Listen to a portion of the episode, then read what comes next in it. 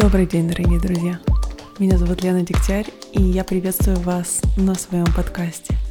Это самый первый подкаст, который я записываю, и, конечно же, я очень нервничаю, у меня нет опыта в такого рода деятельности, и все же мне хочется верить, что идея подкаста, в которой мне пришла идея интервью, разговоров, она найдет у вас отклик. Я бывший ученый, но вечный исследователь и экспериментатор. Я защитила кандидатскую диссертацию по микробиологии в Израиле и потом переехала работать в научно-исследовательском институте в Берлине. А потом однажды я поняла, что мне больше не хочется заниматься наукой, мне больше не хочется работать с пробирками, мне хочется разговаривать с людьми, мне хочется работать с людьми, мне хочется помогать людям. Конечно, это не случилось в один день, это был долгий процесс, и начался этот процесс с пути к себе. Я родилась в городе Бобруйске, это маленький город в Беларуси, и жила там до двенадцати лет, а потом вся моя семья вместе со мной переехала в Израиль. И до тридцати лет я жила в Израиле, то есть я там выросла. Мой менталитет — это какая-то совокупность культур. То есть дома мы говорили по-русски, я читала книги на русском языке, но все-таки училась я в школе на иврите, а потом высшее образование получала в различных вузах в Израиле. И общалась, в основном мое общение было смешанным, то есть в моем окружении были израильтяне и русскоязычные друзья, и это все повлияло на мое становление, на мою самоидентификацию. И мне кажется, что вот самая первая история, которая очень повлияла на это все, и даже, я бы сказала, наверное, травмировала меня, это был сам переезд. То есть я всегда чувствовала, что двадцать четвёртого ноября девяносто второго года это был день, когда мое детство закончилось. Меня не очень хорошо принимали в школе, то есть, ну, я не была особенной в этом плане. Вообще, дети бывают очень жестоки.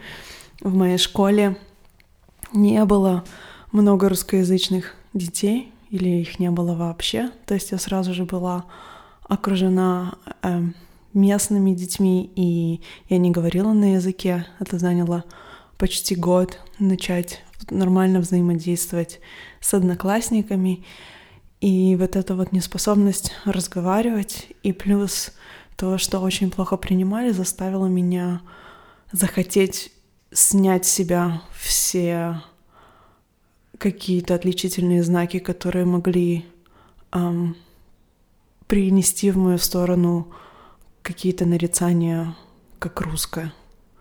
Я хотела быть как все, я хотела влиться, я хотела, чтобы никак не могли меня отличить от местных, потому что быть другой — это значило постоянно находиться в какой-то зоне боли, постоянно получать какие-то нарицания в свой адрес.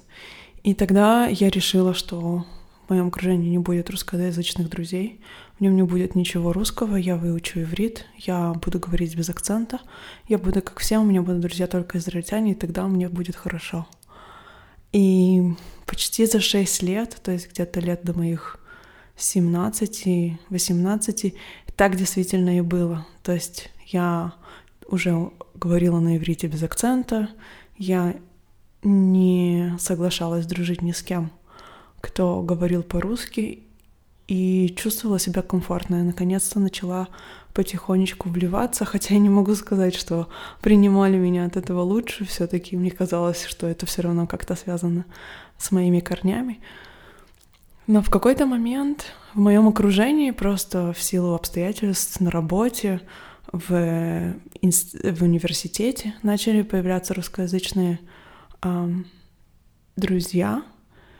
И мало-помалу я начала понимать, что мне нравится с ними общаться, что мне нравится с ними дружить, что я их понимаю, что у нас есть очень много общих интересов, мы всегда можем поговорить о нашем детстве и вспомнить одинаковые вещи, которые у нас были, несмотря на то, что мы приезжали очень часто из разных уголков бывшего Советского Союза.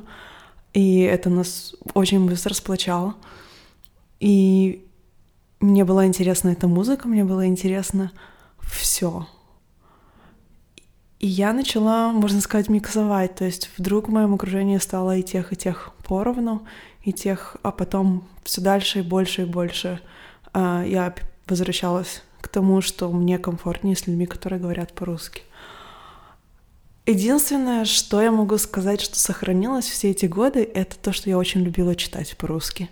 То есть на иврите я прочитала от силы несколько книг, и хотя, понятное дело, что я владею языком в совершенстве, мне всегда как-то казалось неинтересным читать на иврите. Я старалась максимально читать на русском или на английском.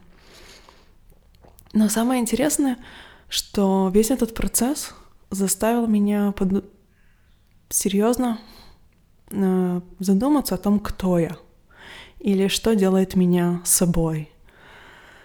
И это был самый первый такой период самоидентификации, может быть, даже полубессознательный, э, полуосознанный, когда я приняла решение, осознанное решение, что я русскоязычная израильтянка.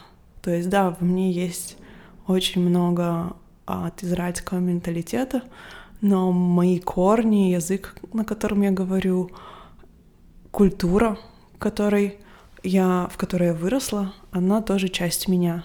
И мне нельзя отрывать этот кусок от себя, я должна его инкорпорировать, она должна быть такой же частью меня, как и все новые э, части, которые наслаиваются с каждым переездом, с каждым новым общением, с каждым новым местом работы, когда наше окружение меняется. Это был такой очень важный этап роста, который длился не менее десятилетия, может быть, даже больше. Как я сказала, он половину проходил бессознательно. Но мне очень приятно осознавать, что он со мной произошел, и я очень радовалась, когда это решение или понимание, кто я, созрело во мне. Я могла с гордостью нести все части себя в общество, с гордостью их показывать и утверждать, что все они части меня. А второе, что произошло, что привело меня к желанию исследовать себя, понимать себя лучше, как-то, может, даже заняться собой, хотя заняться собой тогда это не было, наверное, та фраза, которую бы я использовала.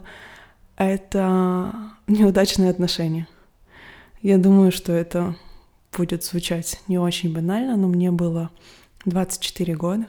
Я закончила уже магистратуру и вернулась жить в Тель-Авив после того, как у меня разрушилось, э, разрушились отношения. И я не понимала, кто я. То есть сегодня мне очень сложно вспомнить, что меня сподвигнуло на какие-то действия, но я очень хорошо помню те моменты боли и те переживания, которые были во мне тогда. И просто какое-то невероятное количество маленьких событий и стечения обстоятельств привело меня к тому, что я попала в свою самую первую группу. И мне не очень хотелось в ней быть. Вот это вот воспоминание, оно у меня очень яркое. Мне не хотелось там быть. Мне все время, у меня было очень много сопротивления, отторжения, хотя меня этого никто не держал. Я платила за эту группу, ехала полтора часа в каждую сторону. Почему-то продолжала туда ходить, ходить, но все время чувствовала, что-то здесь происходит очень странное. И я была самая молодая в этой группе, мне было двадцать четыре года. Остальным женщинам было далеко за тридцать и за сорок. И они смотрели на меня и так зави- завистливо говорили, что вот если бы я пришла в эту группу такая молодая, как ты, моя жизнь, она была бы совсем другая. И мне жаль, что эти годы упущены. Я думаю, что путь к себе можно начинать в любом возрасте, но не могу сказать, что я не рада, что я начала его тогда. Я ходила в эту группу терапевтическую два года. Вернее, я ходила к этому коучу два года. Один год я походила в группу, в которой были все эти взрослые женщины, а на второй год она перевела меня в, ко... в группу, которая была в другом городе, но там была молодежь. И динамика была другая, и группа была другая. Там я научилась коммуникации.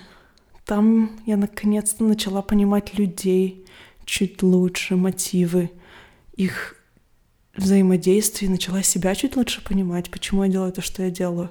Это понимание не принесло мне много радости, я еще не умела практиковать, и очень мало из всего этого я смогла переложить, перенести в жизнь.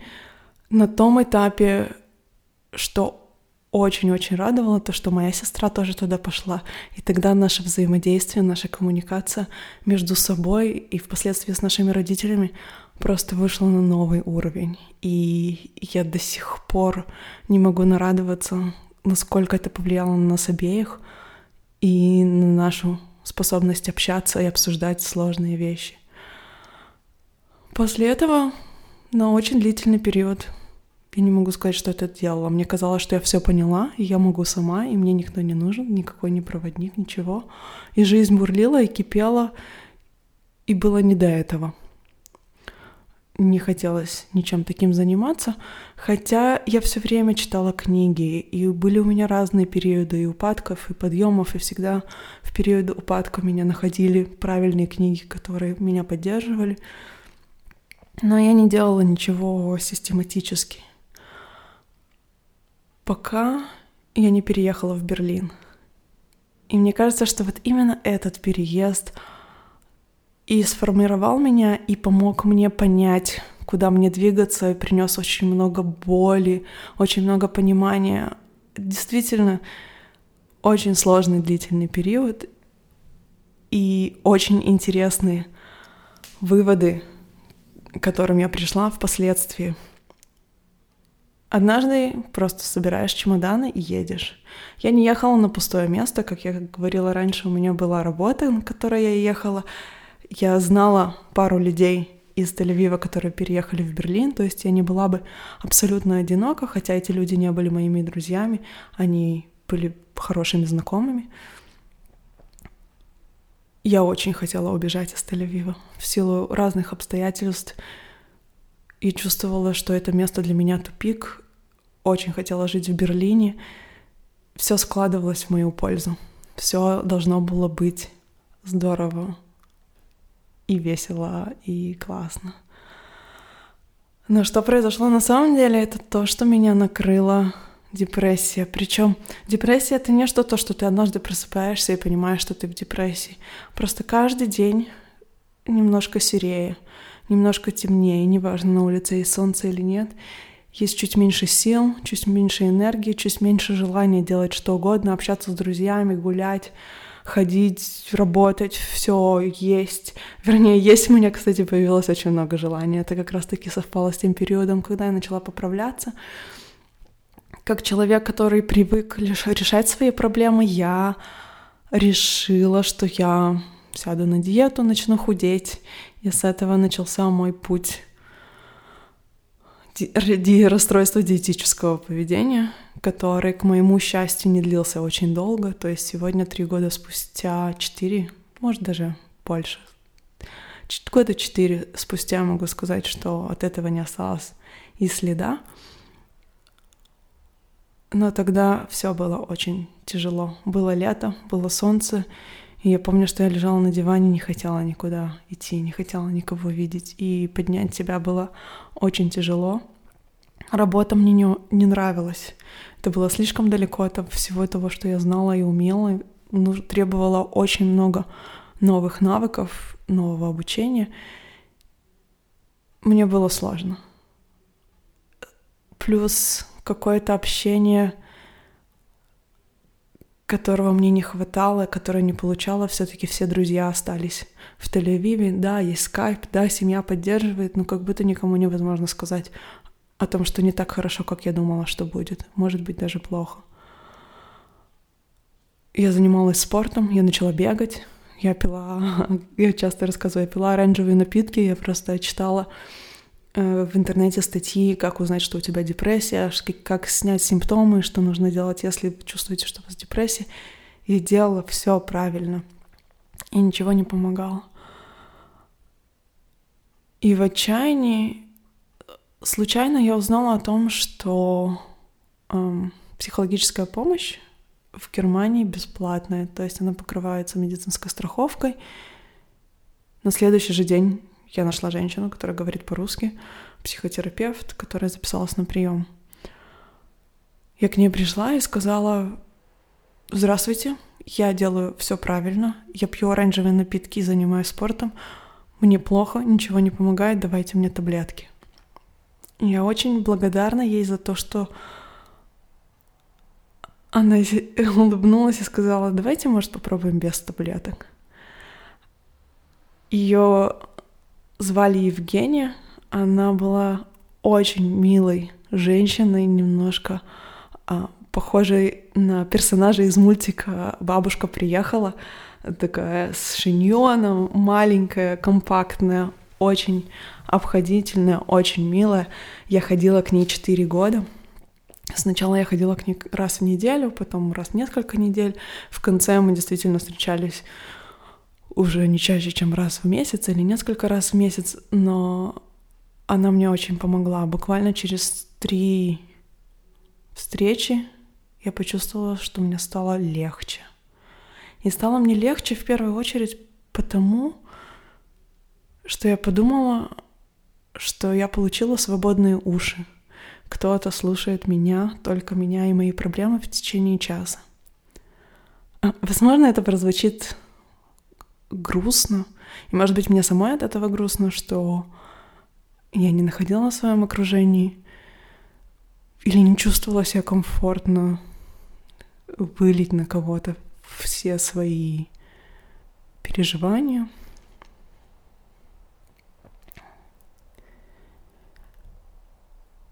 Но, тем не менее, я нашла выход. То есть то, что я к ней пошла, очень мне помогло, может, не столько понять себя, действительно, инсайтов в нашей работе совместной было не так уж много, но она давала мне определенную поддержку. Понятно, что за годы, которые я провела с ней, было много подъемов и падений, и сегодня, когда я смотрю назад, мне кажется, что самая основная тема наших разговоров была: я ненавижу свою работу, я устала, я не люблю свою работу, я хочу что-то другое. И год спустя, год после того, как я к ней пошла, я была в каком-то отчаянии очередном. Был декабрь, я это очень хорошо помню, я начала к ней ходить в декабре. Я почему-то заказала в интернете книгу «Ставьте цель». И вот она пришла, и я понимала, что это все, наверное, очень глупо, но что-то сдвинуло меня с мертвой точки. Все праздники, весь Крисмас, все праздники в новогодние, я просто сидела и выписывала все, что происходит, и, то есть, отвечала на все вопросы, делала все упражнения, и у меня сформировалось четкое понимание того, что я хочу стать коучем. Учитывая то, что формальное мое образование — это ученый, я занимаюсь научными исследованиями, что-то, что очень престижно и интересно, я публикуюсь в научных журналах, но я понимаю, что я хочу быть коучем, я должна помогать людям, я могу, и почему-то у меня было ощущение, что я смогу это сделать. Я помню, я даже поделилась с одной из своих подруг, что это то, что я решила делать. Три месяца спустя я попала в секту, еще два месяца после этого я уже была в сектолагере и даже провела свою первую встречу о том, как ставить цели по мотивам этой книги. Это было так спонтанно, так смешно, и я просто не верила, что мечты могут сбываться, что я поставила себе какие-то невероятные цели по принципам, которые описаны в этой книге, и, и ничто, ничто в, на, на Новый год не должно было... Не то, что не должно, никакого не было просвета, что это то, что произойдет, а это однозначно то, что произошло. А к концу года это просто превысило все мои ожидания, я была счастлива. Я была счастлива, что я нашла свое занятие, что меня поддержали, что жизнь улыбается мне. Я воспряла духом, я вдохновилась, воодушевилась. И с тех пор, уже прошло больше трех лет, я ни разу не сомневалась, что это то направление, в котором мне надо двигаться. В моем обучении нет никакой системы. Я вижу что-то, что меня интересует, я туда иду. Два года назад я записалась на обучение по, в Институте психологии и питания и получила сертификат коуча год спустя по психологии и питанию. А сегодня я еще коуч по питанию и продолжаю обучаться в Институте позитивной психологии. Плюс я все время пытаюсь помочь себе. Я все еще задаюсь вопросом, кто я. Я все еще задаюсь вопросом, как мне быть. Я очень много спрашиваю себя о том, как строить отношения. Все-таки невозможно проигнорировать тот момент, что так случилось, что я была тем человеком, который должен пойти к психологу, чтобы понять, что он ни с кем не может поговорить. И не то чтобы у меня не было друзей, у меня всегда было много друзей, всегда окружало меня много людей, но это немножко о доверии, о том, как мы себя позиционируем, что мы думаем сами о себе, убеждения, которые мы себя убеждаем. И, наверное, не хватало мне понимания того, что мы все человечны. Возможно, судила я себя очень строго, что у нас у всех бывают проблемы, что мы все... что когда мы показываем наши слабости, это то, что делает нас сильнее. Мне всегда хотелось быть очень сильной, я всегда себя позиционировала с сильной стороны, я всегда была тем человеком, который может справиться со всем. И, конечно же, это неправда, я не могу справиться со всем, да и не надо справляться со всем. Вокруг меня есть очень много людей, которые готовы мне помочь, и я убеждаюсь в этом раз за разом. И я просто благодарна этому знанию, этому пониманию, которое ко мне пришло. И очень мало что приходит ко мне интуитивно. Я должна читать, я должна слушать, я должна внимать. И это то, чем я занимаюсь постоянно. Наверное, личный рост — это какая-то навязчивая идея, которая сидит во мне. И мне хочется быть счастливой, и мне хочется делать других людей счастливыми. Я всегда за ним стараюсь найти способы это сделать. И вот полгода назад меня вдруг познакомили с таким форматом, как подкасты, и я начала слушать подкасты Тима Ферриса. Мне очень понравился формат, мне очень понравились его подкасты. Он интервьюирует высокоэффективных людей в начале каждой передачи. Он говорит в своей передаче, я постараюсь разложить на составляющие привычки успешных людей мирового класса, world class performers. Он интервьюирует бизнесменов, спортсменов, актеров, пожарников, писателей, шахматистов, людей из разных сфер жизни, но все эти люди очень-очень преуспели в, в том, чем они выбрали заниматься. Они рассказывают о своей повседневной жизни, о своих удачах и неудачах, о своих слабостях, которые они превращают в силу, о своем мировоззрении, о том, как они подходят к жизни. Я научилась очень многому из этих подкастов, очень много для себя вынесла. Но все время, всю дорогу мне казалось, что... а что же с нами, что же с обыкновенными людьми, которые не стремятся заработать все миллионы в жизни, которые не заинтересованы в том, чтобы стать первыми. Они просто хотят быть чуточку счастливее. Ведь эти люди, они все вокруг нас, они все среди нас. Именно из этого родилась идея этого подкаста, этого проекта. Возможно, это будет единственный подкаст соло, где буду разговаривать только я, потому что моя цель — познакомить вас с очень интересными, обыкновенными, необыкновенными людьми. Такими, которых вы встретите на улице, и вам не покажется, что в них есть что-то особенное. А у них и очень уникальная, интересная история. Я надеюсь, что вы увидите себя в их истории, что, может быть, вы извлечете какую-то пользу, что, может быть, вы поймете, что вы не одиноки.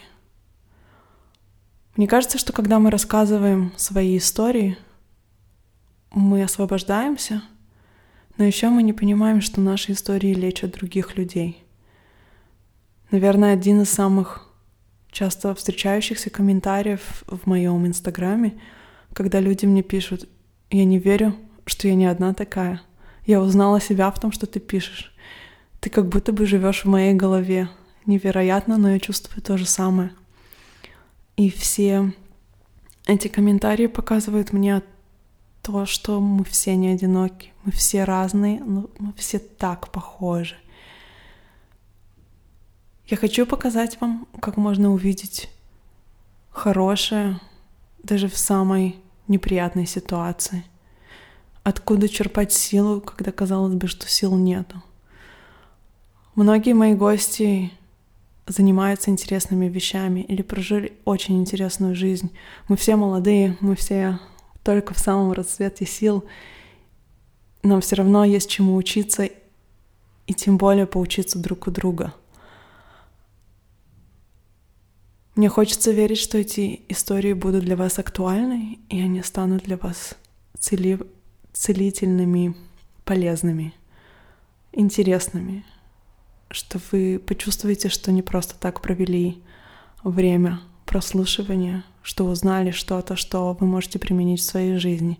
Может, они наведут вас на мысли о том, как вам поступать, или, может быть, просто о том, кто вы и как вам действовать дальше. Не все в нашей жизни требует решений. Иногда нам просто нужны свободные уши, нам просто нужно, чтобы нас выслушали. Но иногда мы их ищем. И мы их ищем и не знаем, какой запрос вби- вбить в поисковике, чтобы, ответь, чтобы найти именно этот ответ, тот, который мы ищем. И часто они попадаются как раз-таки в простых историях других людей, где мы узнаем себя, где мы понимаем, что мы не одиноки, где мы понимаем, что выход есть, потому что если они это пережили, то мы тоже можем. Эти подкасты о том, чтобы позволить себе мечтать, о том, чтобы не бояться быть больше, лучше, о том, чтобы позволить себе хотеть. Мы так часто не позволяем себе хотеть. Мы делаем то, что надо, то, что нам говорят, то, что нам говорят, что это правильно. И мы немножко забываем о себе. Я очень люблю думать о том, что мы живем один раз. Нам не дадут возможности. Это не репетиция. Не будет генерального показа. Это и есть он, самый главный.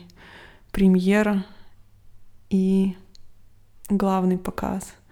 Поэтому нам нужно сразу же сыграть эту роль наилучшим образом. Ничего не бояться.